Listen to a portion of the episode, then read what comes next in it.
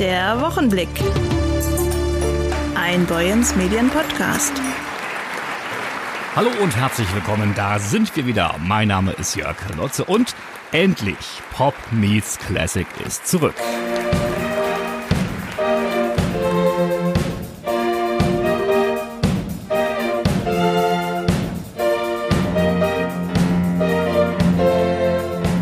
Dimo, das Dithmarscher Musikschulorchester mit Celebration. Schwungvoll wie eh und je, als hätte es die dreijährige Kulturzwangspause überhaupt nie gegeben. Wieder boten Boyens Medien und die Dithmarscher Musikschule gemeinsam im Elbe-Forum internationalen Nachwuchstalenten eine große Bühne.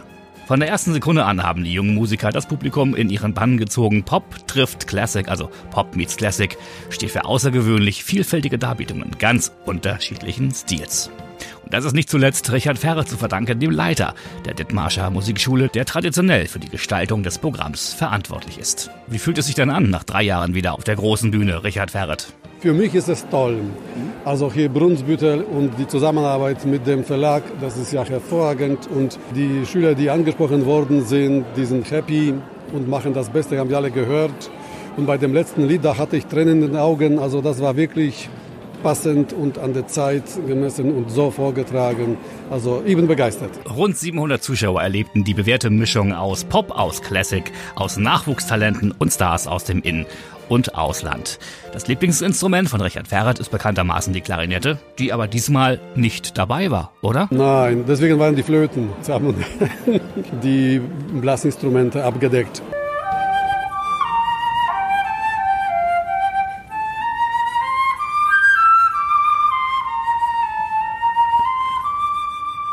Annika Bauer und Angelina Dose, beide an der Querflöte. Mehr als nur ein Hinhörer. Das Traditionskonzert, das sich längst weit über Dithmarsches Grenzen hinaus einen Namen gemacht hat, ist jetzt am Sonntag bereits in die 20. Runde gegangen. Wieder führte Stefan Schmid, Boyens Medienredakteur, als Moderator gewohnt wortgewandt und launig durch den Abend. Als wäre er nie weg gewesen, nach dreijähriger Pause, oder? Ich sag ja, die drei Jahre, als wären sie gar nicht, äh, die Fehlzeit gar nicht da gewesen. Das Publikum war toll, das musikalische Programm war super, auch in der Aufteilung, auch so in dieser Choreografie.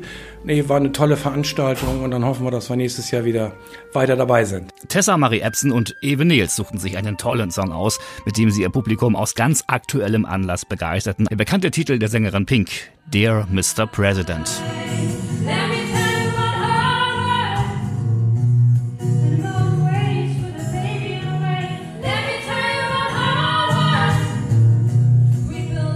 Tessa, Marie und Ewe, warum habt ihr euch denn ausgerechnet diesen Song ausgesucht?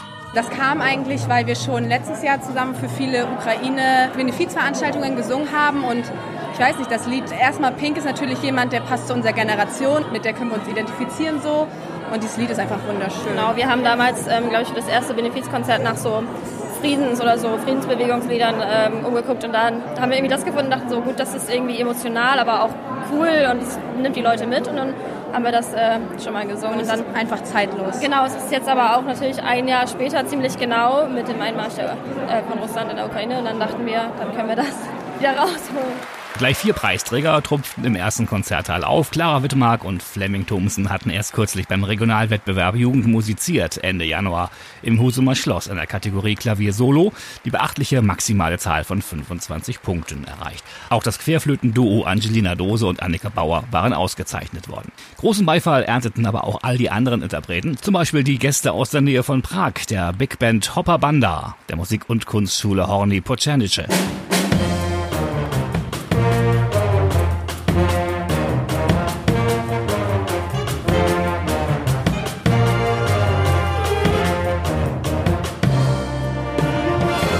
Alles in allem ein gelungenes Intermezzo. Und entsprechend blieben die begeisterten Reaktionen der Zuschauerinnen und Zuschauer nicht aus.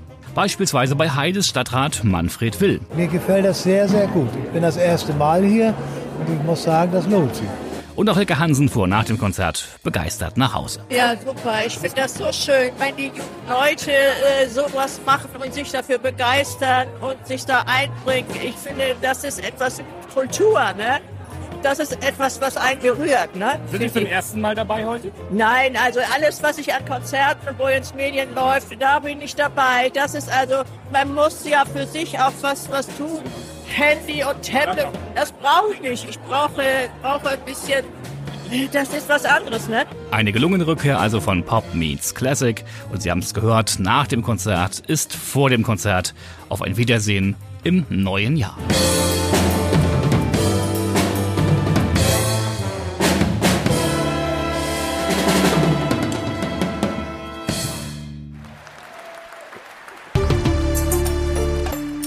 Fälle von Misshandlung in der Kirche schockieren. Der Kirchenkreis Dithmarschen hat ein Schutzkonzept aufgestellt, das zwingt Gemeinden einen Blick in ihre dunklen Ecken zu werfen. Schreckliche Misshandlungen im Kirchenraum, oftmals zurückgehend auf das 20. Jahrhundert, kommen seit vielen Jahren nach und nach an die Öffentlichkeit. Der Umgang der Institution mit Betroffenen und eine mangelnde Aufarbeitung bis hin zur Vertuschung empört oftmals. Vor allem ist die römisch-katholische Kirche im Blickpunkt, doch auch in der evangelischen Gemeinschaft gab es Vorwürfe. Für den einen ist es ein lustiger Spruch, für den anderen verletzend. Grenzen können unterschiedlich liegen, sie sind auszuhandeln. Zum Schutzkonzept im Kirchenkreis Dithmarschen gehört, dass jede Gemeinde, jeden Ort und jede Situation, die das kirchliche Wirken betreffen, unter die Lupe nimmt. Sei es der Gottesdienst, die Pfadfindergruppe, die Küche für den Gemeindecafé oder auch Einrichtungen wie Kindergarten und Pflegeheime. Dabei gäbe es umfangreiche Fragenkataloge, die jede Gemeinde abarbeiten müsse. Wo arbeiten besonders schützenswerte Personen? Wie sind die Räume beleuchtet? Wie sind die Wege bei Veranstaltungen? Boyens Medienredakteur Burkhard Büsing hat dieser Tage ausführlich berichtet und auch mit Jenny Nerdig gesprochen, der Präventionsbeauftragten des Kreises. Frau Nerdig, wo fängt eine Grenzüberschreitung an? Eine Grenzüberschreitung fängt da an, wo die Person, deren Grenze ich überschreite, mir sagt, das war nicht okay. Und wie geht der Kirchenkreis Dithmarschen mit Grenzüberschreitungen um? Es gibt einen Meldebeauftragten und alle Menschen im Kirchenkreis, egal ob Haupt- oder Ehrenamt oder Pastorinnen, sind angehalten, Meldungen, die bei ihnen eingehen, die im kirchlichen Kontext aufgefallen sind, dem Meldebeauftragten zu melden. Gibt es viele Meldungen, die Sie, seit Sie ein Schutzkonzept haben, vernehmen mussten? Wir haben ein Schutzkonzept seit gut zehn Jahren und wir haben die Stelle der Meldebeauftragten seit gut drei Jahren. Und es sind sechs bis acht Meldungen eingegangen, wobei nicht alle Meldungen im Sinne des Meldegesetzes waren, sondern oft auch Anfragen. Ich habe da was gehört, gesehen, was mache ich denn jetzt damit? Und wir dann weiter beraten haben. Wie beurteilen Sie, wie der Kirchenkreis Dithmarschen im Bereich des Präventionsschutzes aufgestellt ist? Also wenn ich den Kirchenkreis Dithmarschen mit anderen Kirchenkreisen vergleiche, glaube ich, sind wir relativ weit. Vor allen Dingen deswegen, weil wir die Präventionsarbeit auf mehrere Schultern verteilt haben und vor allen Dingen auf die Schultern derer, die konkret in den Kirchengemeinden vor Ort Jugendarbeit, Frauenarbeit, Urlauberseelsorge machen. Eine Entschuldigung und Verbesserungsvorschläge auf der einen, Wut und Ärger auf der anderen Seite. Die Sondersitzung zum schwimmenden LNG-Terminal in Brunsbüttel hatte all dies parat. Rund 200 Zuhörer waren zur Sitzung in die Sporthalle gekommen, wie auch zahlreiche Vertreter von Behörden sowie von RWE als Betreiber des schwimmenden LNG-Terminals. Grund waren Belästigungen der Anwohner durch Lärm, die auf dem Schiff entsteht, sowie auch durch eine Belastung durch zu helles Licht. Anwohner hatten sich mehrfach beschwert. Gleich als erstes gab es eine Entschuldigung der RWE-Projektleiter bei den Anwohnern. Die Geräuschentwicklung sei lokalisiert worden und werde behoben. So RWE-Pressesprecher Jan-Peter Zirkel. Wir sind im Moment in der Inbetriebnahmephase. Das heißt, wir sind noch nicht im Regelbetrieb, noch nicht in der Regasifizierung. Und vor dem Hintergrund ist es notwendig, dass in den Tanks automatisch entstehende sogenannte Boil-off-Gas muss aus den Tanks aus technischen Gründen entfernt werden. Das geschieht im Regelprozess über diese Regasifizierung. Und im Moment ist das nicht möglich. Deswegen müssen Gasbrenner laufen, die auch wiederum gekühlt werden müssen. Und diese Gasbrenner sind die wesentliche und die Kühlaggregate vor allem die wesentliche Lärmquelle. Und wir sind der festen Überzeugung, dass wenn denn dann der Regelbetrieb und die Regasifizierung läuft, geht das Boil of Gas darüber hinaus und dann äh, ist das Thema für uns hoffentlich erledigt und wir sind wieder hier der gute Nachbar, der wir sein wollen und äh, der Lärm ist im Bereich der Grenzwerte. Und diese laute Übergangsphase für das Schiff, weil es eben noch nicht angeschlossen werden kann an die landseitige Verbindung der Gasleitungen, war so nicht abzusehen. Ganz genau, richtig. Wir sind, äh, dass es einen Inbetriebnahmeprozess gab, das war schon klar, dass es aber eben bauseitig eben durch zu Verzögerung gekommen ist. Wir sind noch in den letzten elektrotechnischen Arbeiten und anschließend, wir sind auch in Deutschland, erfolgt natürlich noch die prüftechnische Abnahme von Gutachtern und Sachverständigen. Das muss auch noch alles, da gehört auch viel Papierarbeit zu. Das muss auch noch gewährleistet sein und erst dann dürfen wir in den Regelbetrieb übergehen und wir sind zuversichtlich, dass wir dann das Problem gelöst haben. Und auch beim Thema Licht sind Sie dran? Ja, auch das Thema Licht. Ne? Das ist eine FSRU ist ein Industriebetrieb wie die angrenzenden Covistro und andere Chemieparks hier und wir müssen entsprechend, muss die FSRU Arbeitsbereiche ausleuchten, Arbeitswege ausleuchten, um die Arbeitssicherheit zu gewährleisten. Aber auch da haben wir alle Anforderungen, sind wir jetzt schon nachgekommen, die da gestellt sind und prüfen aber mit Höck auch nochmal, ob es noch weitere Maßnahmen gibt, die man gegebenenfalls ergreifen kann. Aber äh, wie gesagt, wir haben das umgesetzt, was man von uns erwartet hat. Bürgermeister Martin Schmidt sagte erneut, dass man RWE an diesen Aussagen auch messen müsste und brachte ebenfalls noch einmal den Punkt der Lichtemissionen zur Sprache. Gefühlt wird die nördliche Halbkugel durch das Schiff beleuchtet.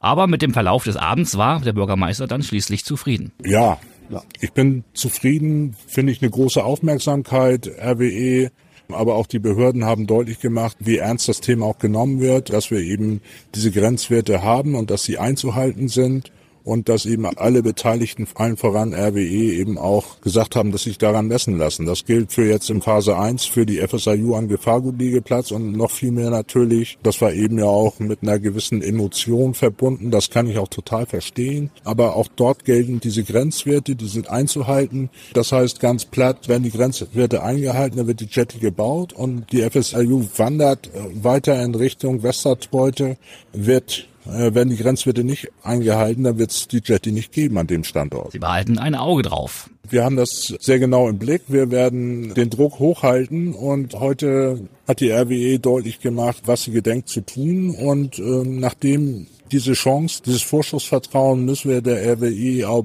eben auch gewähren, dass wir dann eben auch sehen, ja okay, das, was jetzt heute prophezeit worden ist, das wird auch tatsächlich eingehalten und wir haben wieder lebenswerte Verhältnisse auf der Südseite. Um den Anwohnern nun zunächst Ruhe und Linderung zu verschaffen, werde das Schiff nun erst einmal bis spätestens Ende der Woche den Elbehafen wieder verlassen, sagte Julian Fleming, Geschäftsführer der Projektgesellschaft Elbehafen LNG.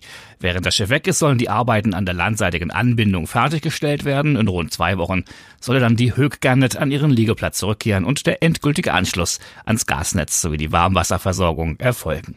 Das warme Wasser wird aus dem Industriepark bezogen und zur Regasifizierung genutzt. Altgeräte, Historisches, Retro. Bernd Appel ist Friseur, Inhaber der Retro-Kiste in Meldorf und eröffnet bald auch in Heide einen Retro-Laden. Unsere Kollegin Nina Nödling hat mit ihm gesprochen, warum er denn die 70er, die 80er und 90er so interessant findet und warum auch heutige Jugendliche auf die alten Geräte abfahren. Was begeistert dich denn so an den alten Geräten und Schallplatten und Sachen aus den 70ern, 80ern, 90ern? Ja, also vor allen Dingen die Haptik. Man kann mit diesen Geräten halt eine ganze Menge machen. Man kann sie mal anders postieren, man kann sie hier und da mal ein bisschen tunen. Äh, man, man hat einfach irgendwo was in der Hand man spürt es und ja, und was halt auch einfach ist, sie sind auch rar geworden, sie sind selten geworden. Also man hat vielleicht auch schon etwas, wo, wo eigentlich jemand anders für beneidet oder was ein anderer gerne hätte und wo man vielleicht auch jemand anders einfach eine Freude damit machen kann, wenn man es ihm denn überlässt. Ne? Also das sind, glaube ich, so die Sachen. Und ich habe sie halt in meiner Kindheit, in meiner Jugend auch gehabt. Und vielleicht ist es auch so ein klein bisschen, wie soll man sagen, Wehmut, ein bisschen Midlife Crisis. Ich bin jetzt so knapp über die 50 drüber, dass man, ja, dass das halt, ja, ich sag mal so meine Harley Davidson halt einfach ist, ne? dass ich mir das, was ich früher nicht hatte, mir heute einfach hole, angucke, gucken, ob ich heute noch Spaß dran habe und wenn nicht, überlasse ich es jemand anders, der damit Spaß hat. Mhm. Was wolltest du denn als Kind oder Jugendlicher gerne unbedingt haben? Was war da so die Größe? Ja, also vieles von dem, was ich haben wollte, habe ich tatsächlich gekriegt, aber eins habe ich tatsächlich nie gehabt. War wahrscheinlich auch daran geschuldet, dass ich so ein bisschen in Hamburg groß geworden bin, in einer kleineren Wohnung mit meinen Eltern. Ich wollte halt immer wirklich eine richtig schöne große Stereoanlage haben mit, ja, mit Mischpult. Ich wollte mich so ein bisschen als DJ probieren, wollte mit zwei guten Turntables ein bisschen Musik machen, abmischen.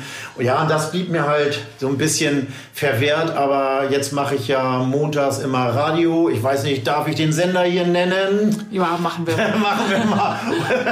oldifans.com. Oldifans das Original und äh, da machen wir Internetradio. So, und da habe ich mir tatsächlich ja, mir meinen Mischpult jetzt geholt. Ich habe jetzt natürlich auch meine Computer da dran, die wir früher wahrscheinlich nicht dran gehabt hätten. Ich habe meine Turntables und jetzt mache ich, ja, meinen DJ-Job mache ich jetzt halt montags abends im Radio. Hast du dir den Kindheitstraum erfüllt. Sehr ja, gut. doch, auf jeden Fall. Wer kommt denn so als Kunde in deinen Laden? Ja, also ganz unterschiedlich. Grob aufgeteilt sind es zwei Gruppen. Einmal ältere, die schon immer Schallplatten hatten, die mit Schallplatten groß geworden sind, die ihre Sammlung vervollständigen wollen, die vielleicht auch ein bisschen Wert schaffen wollen, aber eben auch ganz, ganz viel junge Menschen, die ja einfach den Weg zur analogen Musik gefunden haben, die es halt einfach ganz spannend finden. Ich habe ganz, ganz viele Kunden so zwischen 15 und 25, die halt auch bei mir ab und zu mal einen Plattenspieler oder mal eine Stereoanlage kaufen, sich da auch mal was zusammenstellen lassen. Also man möchte, glaube ich, vom Handy per Bluetooth mit der kleinen Box da möchte man weg. Also so richtig zwei schöne große Technics-Lautsprecher mit einem dollen Verstärker dahinter und dann das Ganze mit einem guten Plattenspieler. Ich glaube, das macht vielen schon mehr Spaß und äh und warum glaubst du, interessieren sich junge Menschen jetzt noch für diese alte Technik? Ja, es kommt ja nicht unbedingt groß was Neues. Also ja, die letzte große Errungenschaft der Menschheit ist das iPhone, als Steve Jobs es vorgestellt hat. Ja, und seitdem ist ja, was die Jugend angeht, nicht wirklich was Innovatives passiert. Ich glaube schon, dass man immer noch so ein bisschen das Bedürfnis hat, was zu entdecken. Und wenn man nichts Neues mehr entdecken kann, einem nichts Neues geboten wird, dann geht man halt mal zurück und guckt vielleicht wirklich, Mann, wie haben Mama, Papa, Oma, Opa irgendetwas gelöst, Probleme hingekriegt. Ne, also äh, habe jetzt gerade so eine Reportage gesehen oder so, wo sie versucht haben, jungen Leuten zu zeigen, wie man einen Kaffee kocht. Ne, und das wurde ein Desaster. Und ich glaube, das ist es schon, was es, was es einfach spannend macht, mal zu gucken, ja, wie sind die früher damit klargekommen und würde ich damit vielleicht auch klarkommen. Ne? Was eben auch ist, dass das, was die Jugend heute hat, eben jeder hat. Also wenn, wenn, ich, wenn ich mir irgendwie eine Schallplatte kaufe oder ein Telespiel von früher oder ein Buch oder was auch immer, denn dann habe ich irgendetwas, was, was mein Bekannter, mein Freund halt nicht hat. Irgendwas, was ich zeigen kann, wo ich sagen kann, kennst du oder hast du das schon?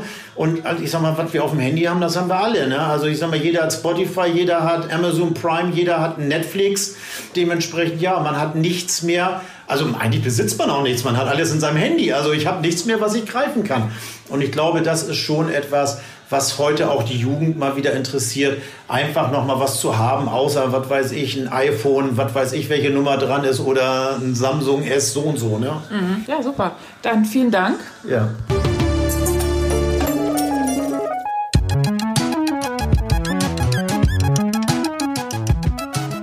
Die unsterbliche Zwiebel, The Immortal Onion, erwartet das Publikum am 16. März im Brunsbüttler Elbe-Forum. Die New Jazz Onion, die neue Jazz-Zwiebel. Jazz, Cinematic, Electro, was verbirgt sich dahinter? Elbe-Forum-Chef Jan Torleif Bunsen. Ja, die unsterblichen Zwiebeln sind bei uns zu Gast und zwar am Donnerstag, den 16. um 20 Uhr geht das Konzert los. Äh, sie heißen die Immortal Onions, kommen aus Danzig, ähm, sind uns ein bisschen zugelaufen, sage ich jetzt mal. Das ähm, war eine relativ spontane Entscheidung, als wir gesagt haben, die pflücken wir uns jetzt die Zwiebel, weil sie sind gerade auf Europatournee und hatten ein Day off. Sie spielen nächsten Tag dann in Flensburg, kann man ja auch gerne sagen. Und die Gelegenheit war einfach sehr, sehr günstig zu sagen, dann nutzen wir doch diesen Day off, laden euch ein hier zu uns ins Elbe Forum und hören uns mal gemeinsam an, was ihr so drauf habt.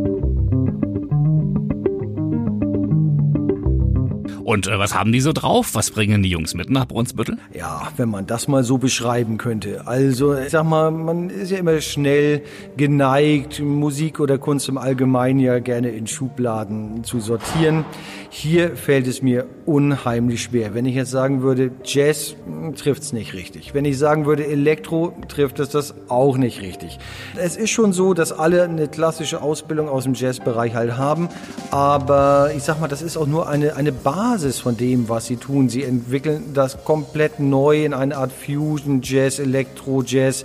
Also durchaus, wenn man jetzt so ähm, Autumn Leaves erwartet oder sowas, ist man da sicherlich nicht ganz richtig. Aber wenn man einfach erwartungsfrei oder sage ich mal ganz neugierig an dieses Thema Elektro-Jazz und eine Mischung daraus an diesen Abend rangeht, glaube ich, wird man Musik erleben, die in der Form ihresgleichen sucht. Die Jungs sind wirklich, in dem Fall wirklich auch nur Jungs tatsächlich, ähm, europaweit preisgekrönt. Also sehr speziell. Ich freue mich sehr, sehr, dass wir sie gewinnen konnten, spontan ins Erbeforum zu kommen.